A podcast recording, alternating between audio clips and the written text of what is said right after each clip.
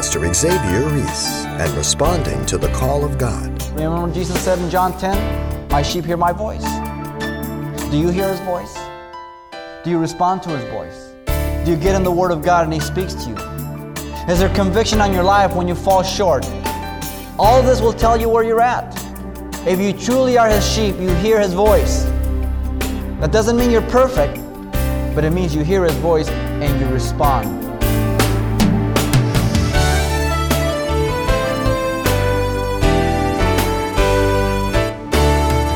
Welcome to Simple Truths, the daily half hour study of God's Word with Xavier Reese, Senior Pastor of Calvary Chapel of Pasadena, California. Jesus told the Jews that the law and the prophets provided a clear witness that he was who he claimed to be. He said in John 5:39, "You search the scriptures, for in them you think you have eternal life, and these are they which testify of me."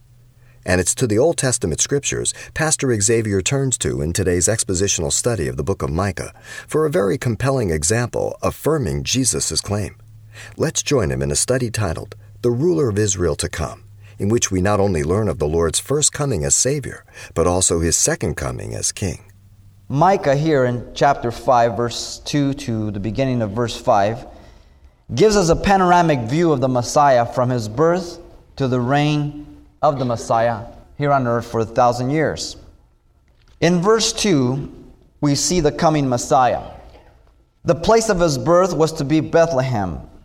And he took this little town out of the way to be the place of the birth of the Messiah. Yet, as we look to the New Testament, we see that God had a problem, or at least from the perspective of man. For in Luke chapter 2, in the first seven verses, Mary and Joseph were over in Nazareth. And yet the scriptures declare that he was to be born in Bethlehem. But being God, it's no problem for him to do what he has proclaimed he will do. And he began to move in the heart of Caesar Augustus to have a census for a tax. And he proclaimed that all were to go back to their original cities so that the census could be taken. And so Joseph and Mary move on there to Bethlehem. And when the Magi's came seeking the Messiah, the King of the Jews, they came to Jerusalem and so inquired of the Pharisees and the scribes, and he asked, You know, whereabout is this King of the Jews to be born? And they declared to him the passage here in Micah 5 2 that it would be in Bethlehem. But he was also to be identified with deity. Because notice that he says there that he would be from old, from everlasting. I mean, whoever is being spoken about here has to be eternal. It's not just someone who was created, it's not someone who came to existence at a set time, but his origin is from eternity. John in his gospel in chapter 1 says, In the beginning was the Word, the Word was with God, and God was the Word. And then as you drop down to verse 14, it says, And the Word became flesh, tabernacle, made a tent among men. God from all eternities came down and became man. One day he told the Pharisees, Before Abraham was, I am. He wasn't just saying, I was before Abraham. He was saying, I am. I am the one who said, I am to Moses. I'm God. I'm not only a man, but I'm God. And because he's man, he can grab a hold of man's hand. And because he's God, he can grab a hold of the hand of God. And then what he did is die for us in that joint fellowship, God with man because sin separates us from God. But he came down and gave himself for sin so that way he could pay the price and therefore man could be joined back to God. That's the miracle of, of salvation. That God, through his loving forgiveness, reached man through his Son. And so the coming Messiah here in verse 2. Micah's proclaiming, Your Messiah is coming. To who is he proclaiming it to? A rebellious people. We've already seen the sins of, of Micah's day. Remember, Hezekiah had given a seeming uh, spiritual reform, and people were turning to the Lord, but there was a superficiality among a lot of people. But not everybody who says, Lord, Lord, belongs to the Lord. You may have knowledge, but that doesn't make you a Christian. When you're a Christian, you know you've accepted Christ and there has been a radical change in your life, and you know that you know that He's the Son of God, the Messiah, who forgave you your sins, and you know that you know that He not only came, but He's coming again. And your life reflects it. In verse 3, we have the crying Messiah. He says, Therefore, He shall give them up until the time that she who is in labor has given birth, Then the remnant of his brethren shall return to the children of Israel. I labeled as a crying Messiah because this is exactly what took place in the heart of Jesus Christ. Verse 2 gave us his birth. We don't get all his ministry, we don't get all that we get in the Gospels. And here the prophet goes right into the rejection of Israel by Jesus Christ. But notice that he cried over his rejection of Israel when he gave them up. Sometimes we think that when God rejects man, he rejects him very smugly and says, Well, good, go to hell. But he doesn't. And so the first thing we see here in verse 3 is that when Jesus rejected Israel, he did it with a broken heart. In the New Testament, in Luke 19, in verse 41, listen to this. As Jesus was drawing near to Jerusalem, he saw the city and he wept over it, and saying, If you had known, even you, especially in this your day, the things that make for your peace, but now they are hidden from your eyes. For the days will come upon you when your enemies will build an embankment around you, surround you, and close you in every side, and level you and your children within you to the ground, and they will not leave in you one stone upon another, because you did not know the time of your visitation.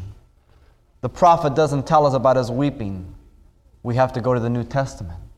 Yes, Jesus rejected Israel. Jesus rejected his people, but he did it with a broken heart. He wept over Jerusalem because they didn't identify their day. One of the greatest mistakes that we make is thinking that we are the ones that choose and when we choose. The fact of the matter is, God who calls us and draws us, and yet He allows us and gives us the ability to respond but how long can we reject before there is no more opportunity? I don't know. God does, but I don't. But we are warned throughout the scriptures not to take it lightly, but to make the most of every opportunity as we hear the gospel. Now, as Jesus rejected Jerusalem, he did this because over and over again he was rejected. Remember from the very beginning when he went into the synagogue of Nazareth in Luke? And he opened the scroll of Isaiah and proclaimed, In this day, in your hearing, this is fulfilled. He closed it up, he stopped right in the middle of the verse, and they went about to kill him. From that day on, they didn't stop. From that day on, Jesus continued to proclaim his love, his forgiveness, but they kept rejecting over and over and over again. And every opportunity they had, they tried to kill him. But the Gospel of John tells us continually that his time was not yet come. That's why they couldn't do anything to him.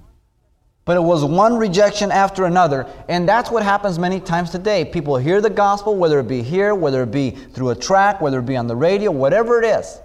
And they keep rejecting because they have God in their own mind how God is going to work, what man has to do to be saved, and how it is that he comes to God. And they try to base that fact on their speculation, not upon the Word of God. If what you believe cannot be found in Scripture, then you are wrong. If your way of salvation is different from the way that God has revealed salvation, then you are lost. You're deceived. It's not a matter of my opinion, it's not a matter of my interpretation. People always give you that. You ever talk to people about the Lord and they, oh, well, wait a minute, that's your interpretation of the Bible. There are many interpretations. Now, I grant you there are some passages that are very gray and we don't know, and there may be uh, an opinion, there may be an openness for two or three viewpoints. But when it comes to salvation, there is no room. And the scriptures are not muddied up. For what interpretation can you get from this? When Jesus says, I'm the way, I'm the truth, I'm the life, and no man can come to the Father but by me. How many interpretations can you get when it is said, There is no other name under heaven and earth whereby men must be saved? Jesus Christ. How many interpretations can you get when you read in the scripture that says, There is one man between God and man, a mediator, the man Christ Jesus, a go between? How many interpretations can you get? Only one. But notice also here that Micah tells us that he would reject them until his second coming. For he says there, until the time that she who is in labor has given birth, then the remnant of his brethren shall return to the children of Israel. And so he gives us a gap here. We don't get the detail here. We have to look to the New Testament. Jesus, as he wept over Jerusalem in Matthew 23, verse 37 to 39, as he wept, he says, as a hen, he wanted to gather her chicks under her wings. That's the way he was looking upon his people. He says, But you would not. So now I leave unto you desolate, And you shall not see me henceforth until you say, Blessed is he who comes in the name of the Lord. Jesus rejected Israel until a future time. In that gap, we have the age of grace. We are part of that age of grace. It began from the days of Jesus till he returns for his church. Many who hear the gospel will receive Christ during that time, and they will have their sins forgiven, and they will receive eternal life. Until that time, Israel is put aside. Paul the Apostle is very clear on this in Romans chapter 9, 10, and 11. And he warns us, lest we the believer boast and think that we're better than Israel, and we start boasting. He says, Listen, you're the wild olive branch. They are the root. The branch does not get life to the root, but the root to the branch. He says, Be careful lest he will cut you off. And don't be surprised that he's able to graft back in the natural olive branch. But it won't be till a set time. When is that time? Well, Daniel tells us in Daniel 9:27 that there is still what is called the 70th week of Daniel, a 7-year period in which God will once again deal with his nation Israel to prepare her heart for the Messiah. 69 of those 70 weeks have been fulfilled from March 14, 445 BC, when Artaxerxes gave the command to Nehemiah to restore and rebuild Jerusalem. If you take that based on a Babylonian calendar of 360 days, not 365, and you project it forward, you come to the very day when Jesus Christ rode into Jerusalem on the colt on the foal of a donkey in Matthew 21.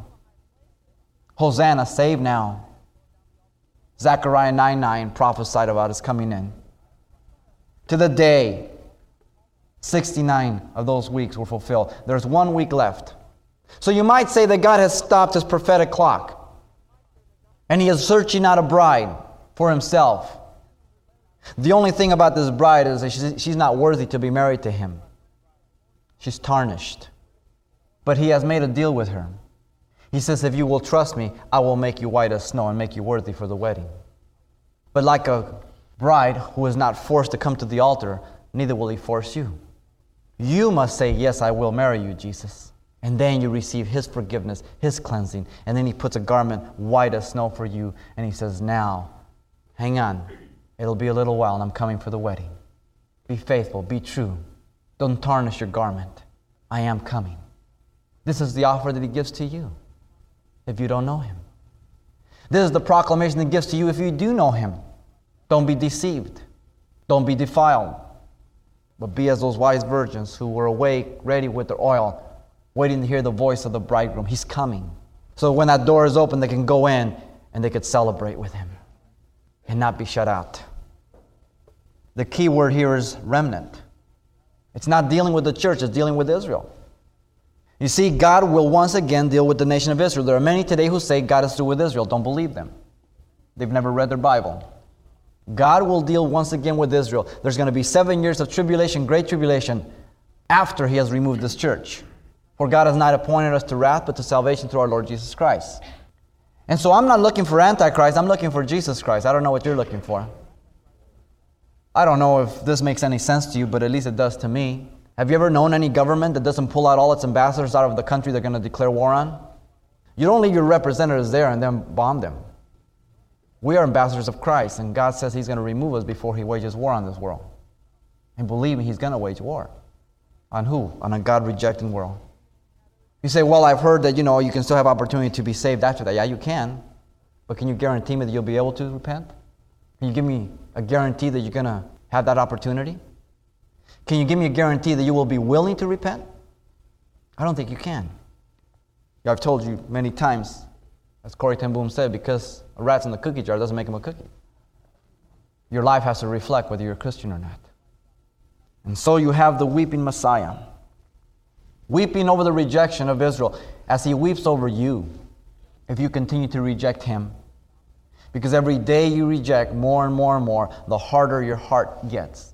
Have you ever thought of that? Have you ever looked back in your life? If you're in, you know, if you've lived any set amount of time, you can see as you grew up as a child how, you know, you were just enthusiastic and you were just lovable or stuff like that. You know, but as you went up farther and farther, you began to get harder and you began to learn all the devices and everything else. And and I don't know about you, but I can remember a, a, time in my life, it's very vivid, when I was a teenager, when all of a sudden there was a change in my heart. It got hard. I remember. And I began to change in a drastic way.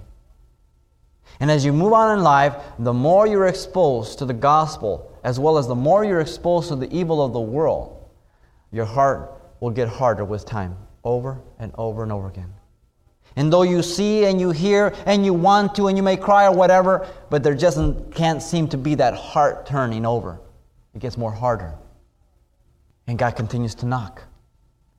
But it gets more difficult to come because our heart gets so hard. Remember Pharaoh?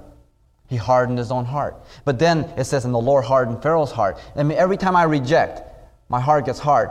But then God strengthens my heart in that position, and it's harder next time. Well, I mean, why does God do that? Well, wait, you did it first. The Messiah rejected Israel because Israel rejected the Messiah. Yet God was initiating, I want to save you. But again, we get to choose. But you'll never be able to fault God. But Micah doesn't stop there. He goes on to speak in verse 4 in the first part of 5 the reigning Messiah. And he shall stand and feed his flock in the strength of the Lord, in the majesty of the name of the Lord his God, and they shall abide. For now he shall be great to the ends of the earth, and this one shall be peace. Yes, he's proclaiming judgment, but he's always proclaiming blessing also, and the opportunity to walk into that blessing by repentance. Or he's preaching to a rebellious people. Notice that he will shepherd Israel in the kingdom age. He shall stand and feed. The word feed is to shepherd. A shepherd tends, feeds, protects.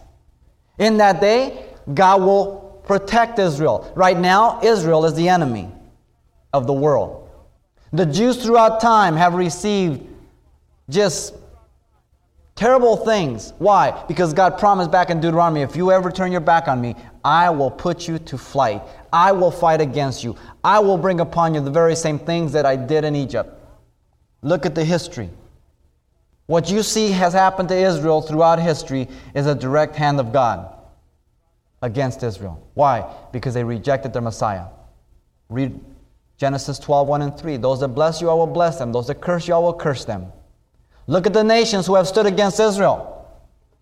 Look at the people who have fought against Israel. Some of them are no longer alive. Nations are no longer world powers. Why?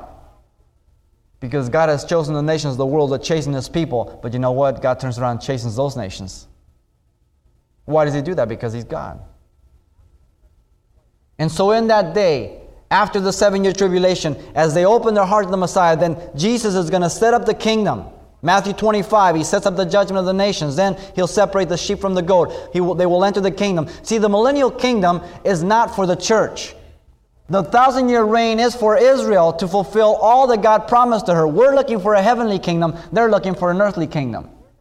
All the promises of Israel will be fulfilled to Israel during the thousand year reign, not for the church for they were never fulfilled to Israel prior to the rejection. They'll hear his voice. Remember Jesus said in John 10, My sheep hear my voice? Do you hear his voice? Do you respond to his voice? Do you get in the Word of God and he speaks to you? Is there conviction on your life when you fall short? Or can you walk with sin hand in hand and not feel any different? All this will tell you where you're at. If you truly are his sheep, you hear his voice. That doesn't mean you're perfect, but it means you hear his voice and you respond. And you live in a continuous state of genuine repentance, not remorse. You turn from your sin and you trust the sacrifice of Jesus Christ for that forgiveness. Micah in chapter 4 has declared about that millennial kingdom, that thousand years. In chapter 4, verse 1 through 3, he says, Now it shall come to pass in the latter days that the mountain of the Lord's house shall be established on the top of the mountains and shall be exalted above the hills, and people shall flow to it. This is in sharp contrast to what preceded in chapter 3. He speaks about uh, Jerusalem and the Temple Mount being all devastated. And then he says the contrast in chapter 4, verse 1 is, But one day the hill of the Lord, the temple of the Lord, Jerusalem, will be exalted. This speaks of Zechariah chapter 8, uh, Zechariah 14, 4, where he steps on the Mount of Olives, it cleaves, and he walks into the city. In that day, Jerusalem will be exalted. That will be a city, and he will rule from there. It's a future blessing for who? For Israel, not for us, the church. Yet we will reign with him. He says there in verse 2 Many nations shall come and say, Come and let us go up to the mountain of the Lord, to the house of the God of Jacob. He will teach us his ways, and we shall walk in his paths. For out of Zion the law shall go forth, and the word of the Lord from Jerusalem. And so Jesus will teach, He will instruct, He will rule with a rod of iron, as is said in the New Testament. And nobody will be able to rebel because Satan will be bound for a thousand years.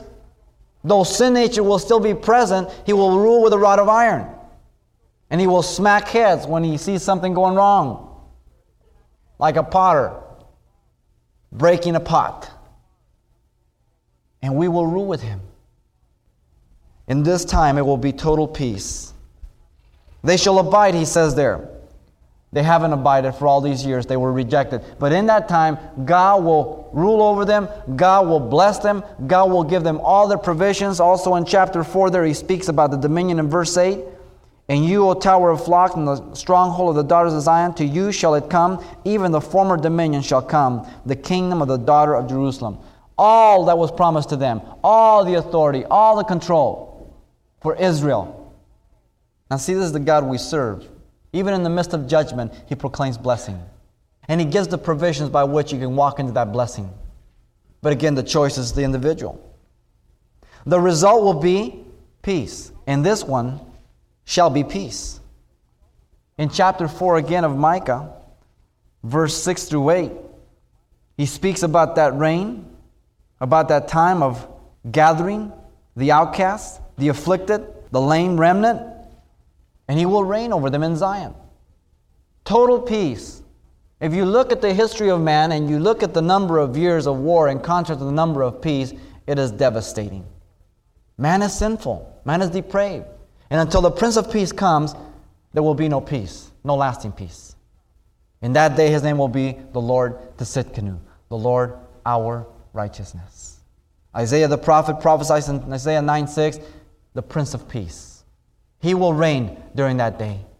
And so here, Micah, in the midst of judgment, proclaims that there will be a ruler coming out of Israel in the future. He has come already for you for you stand in the age of grace. Nothing has to be done except you're opening your heart to Him, recognizing you're a sinner and that you need to repent from your sins. And He says He's made provisions for that sin, the blood of Jesus Christ, the Lamb of God. Now you can either reject as Israel did or you can accept. The choice is yours. He knocks at the door, but you must open it. He doesn't force anyone. And yet, whatever decision you make in this life will affect your eternity. Eternity is decided upon here and now in this life, not after you die. Then it's too late. Do you believe Jesus came for you? The first thing you have to ask yourself. Or is he just some kind of myth, some kind of mystical religious story?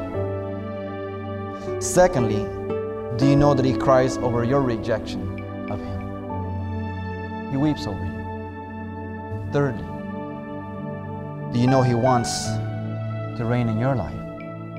Not when that thousand year reign comes, but now, as you bow your knee to Him, as He knocks on the door of your heart. If you hear that knock, do it now. Don't wait, for tomorrow's promised to no man no woman. Pastor Xavier Reese with an invitation to invite in the King of Kings to rule your heart. And at CalvaryChapelPasadena.com, you'll find the information you need on how to know Jesus as Savior. You may also be interested to know this message titled The Ruler of Israel to Come is available on CD upon request for just $4.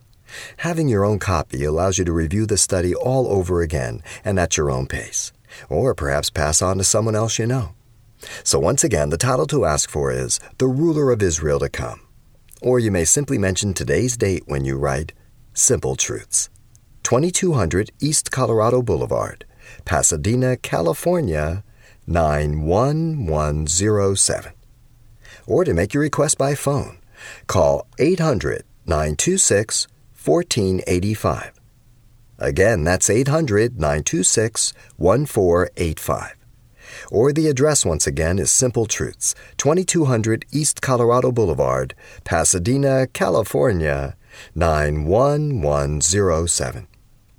And thanks for mentioning the call letters of this station when you get in touch. This helps us track the effectiveness of this ministry in your area. And then join us for more simple truths next time with Pastor Xavier Reese.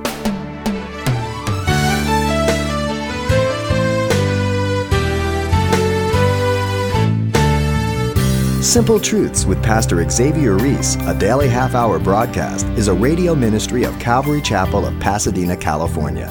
www.calvarychapelpasadena.com.